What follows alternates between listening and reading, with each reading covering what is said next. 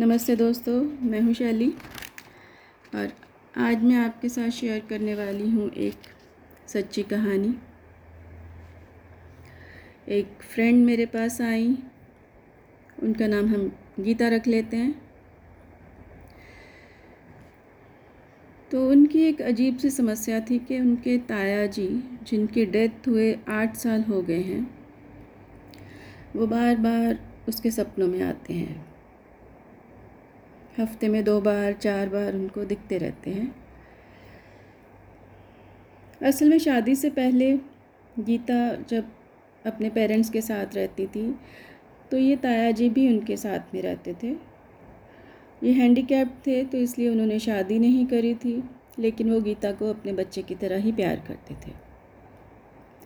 और गीता भी उनको अपने फादर के जैसे ही प्यार करती थी। इसी तरह से बचपन बीता, गीता बड़ी हुई, उसकी शादी हो गई और वो अपने हस्बैंड के पास रहने के लिए आ गई। सब कुछ ठीक चल रहा था।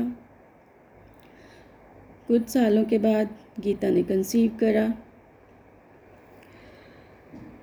और जैसे जैसे उनकी प्रेगनेंसी आगे बढ़ती गई, उनके ताया जी की तबीयत ख़राब होती गई।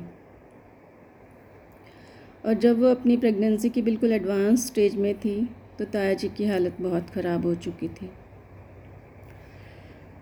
फ़ोन पे उसको बताया जाता था कि ताया जी की अब सांस उखड़नी शुरू हो गई है, अब उनका ये हाल है, अब ऐसे है, अब ऐसे है।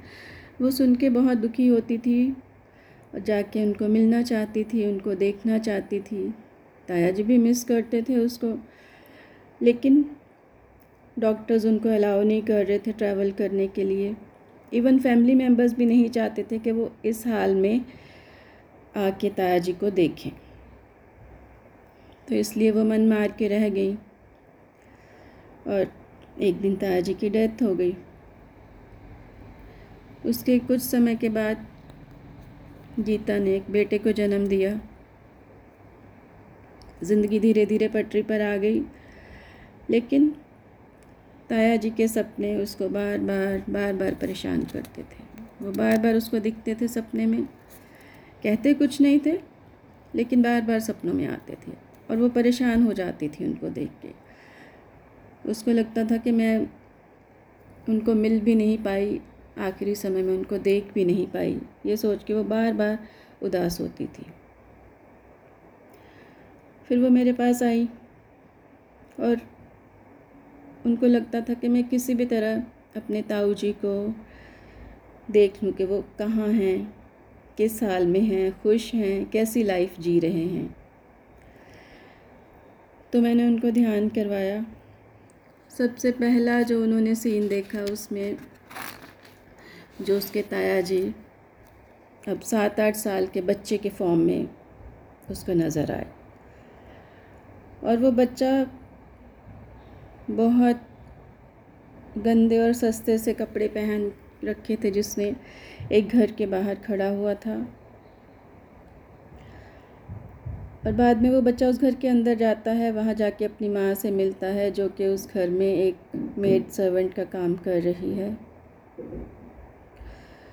उसके बाद दूसरा सीन उन्होंने देखा कि जहाँ पे वो बच्चा अपने घर में रह रहा है। वो स्लम एरिया में अपने पेरेंट्स और दूसरे भाई बहनों के साथ रहता है। बाकी सारे बच्चे खुश हैं, मस्त हैं, लेकिन ये जो बच्चा है, वो हमेशा अनहैप्पी हमेशा उदास और चुपचाप है। तो गीता को ये देख के अच्छा नहीं लग रहा था। फिर वो ये देखना चाहती थी कि क्या इस बच्चे का फ्यूचर भी ऐसा ही रहेगा या कभी वो ज़िंदगी में उसको खुशी मिलेगी दोबारा से। तो फिर मैंने पचास साल आगे की उस बच्चे की लाइफ उसको दिखाई। अब वो बच्चा पचपन के आसपास हो गया, लेकिन उसकी लाइफ अभी भी वैसे के वैसे। उसको बहुत हार्ड वर्क करना पड़ रहा था और जैसे कैसे वो अपनी फैमिली को चला पा रहा था। बड़ी मुश्किल से खाना मिल रहा था, बस इतना ही वो कर पा रहा था। ये देखकर गीता बहुत उदास हो गई। फिर मैंने उनको समझाया कि हम बार बार आते हैं धरती पे बार बार जन्म लेते हैं, क्योंकि हमें पुराने कार्मी के अकाउंट्स जो हैं वो सेटल करने होते हैं। हर जन्म में एक नया चैप्टर खुलता है। कॉन्शियसनेस एक नई बॉडी के थ्रू वापस आती है धरती पर और पुराने कर्मों का हिसाब होता रहता है। लेकिन इस चीज़ से उनको एक तसल्ली भी मिली कि ताया जी कहीं गए नहीं हैं, वो अभी भी हैं। ज़िंदगी ख़त्म नहीं होती बार बार आते हैं हम, जन्म लेते हैं और फिर वापस चले जाते हैं।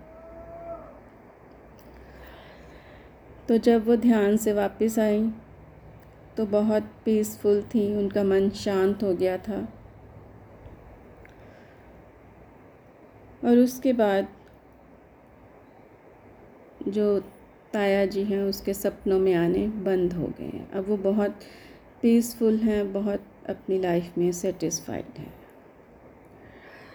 तो दोस्तों, आपको कैसी लगी ये सारी सच्ची कहानी?